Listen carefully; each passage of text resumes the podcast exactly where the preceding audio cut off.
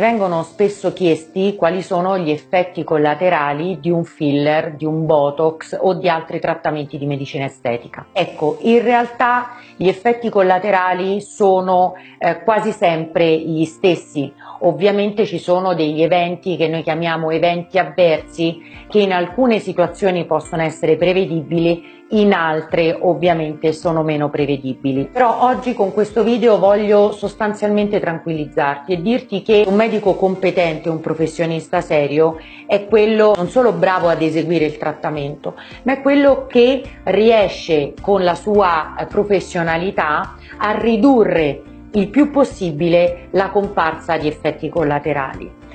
Quali sono però quelli più frequenti? Essenzialmente tutte le volte che viene utilizzato un ago e quindi per tutti i trattamenti che prevedono delle infiltrazioni, l'effetto collaterale più frequente è quello della comparsa di un livido, ma stai tranquilla perché è un livido che scompare nel giro di qualche giorno. Poi ci sono delle situazioni in cui magari ci può essere la pelle un po' più rossa, anche questo rossore dovuto ad alcuni trattamenti scompare nel giro di qualche ora. Poi ci sono delle situazioni in cui un filler magari può essere sentito al tatto per qualche giorno e io dico sempre che tutto quello che sentiamo va benissimo, l'importante è che non lo vediamo, quindi se sentiamo un accumulo di acido ialuronico, se sentiamo una pallina, purché questa non sia dolente e non abbia altri segni, è tutto positivo perché vuol dire che non abbiamo iniettato acqua o aria. L'importante però è che questa pallina non sia visibile. Molte sono spaventate perché hanno paura magari di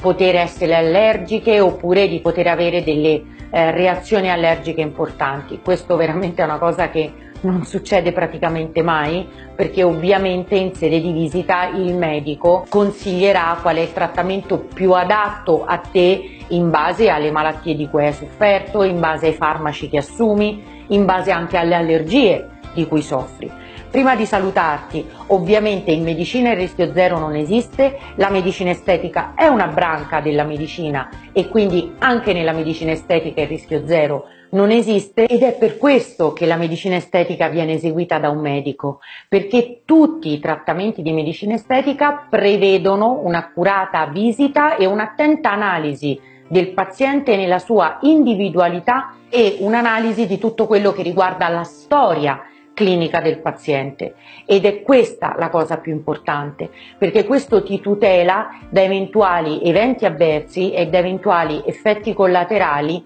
più o meno gravi.